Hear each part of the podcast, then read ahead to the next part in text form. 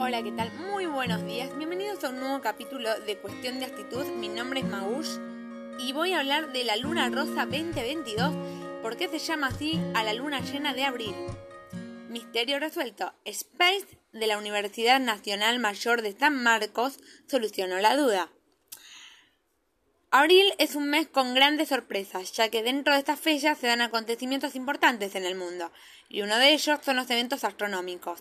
La luna rosa es un suceso impactante. ¿Pero a qué se debe su nombre? ¿Por qué esta luna se llama así? Ante ello, es fundamental despejar las dudas y comenzaremos revelando que la luna rosa no es más que la luna llena.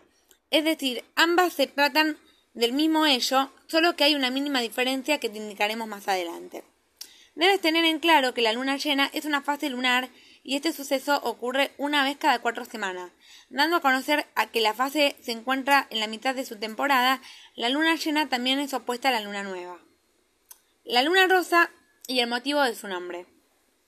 No se trata de que la luna, al observarla en el cielo, tenga un color rosa. Necesariamente no sucede eso. Según Space UNMSM, el nombre de la luna rosa se debe a que la luna llena de abril se da justo en la fecha que florece el flox musgoso.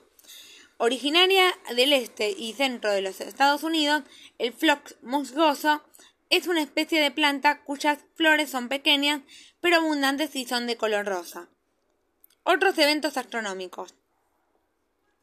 Sin embargo, ese no será el único evento, ya que este mismo día se dará el eclipse parcial de Sol, según explicaciones de Cónida, se puede entender que la luna llena morderá ligeramente al sol y que este ello se verá con mayor claridad en las zonas del, del sur del Perú.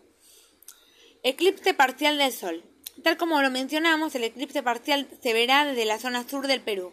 Los lugares desde los que se verá con mayor claridad serán Moquegua, Apurimac, Arequipa, Ayacucho, Huancalevica, Ica, Puno y Tacna. La hora en la que el eclipse comenzará será a partir de las 4.30 pm y terminará aproximadamente a las 5 pm. Tome en cuenta que los eclipses solares pueden ser peligrosos si se observan en forma directa, así que si deseas apreciar esta maravilla natural, es mejor utilizar gafas astronómicas adecuadas. Este eclipse parcial también es conocido como la mordedura pequeña de la luna al sol, y es el primero del 2022. Fase lunares, luna nueva.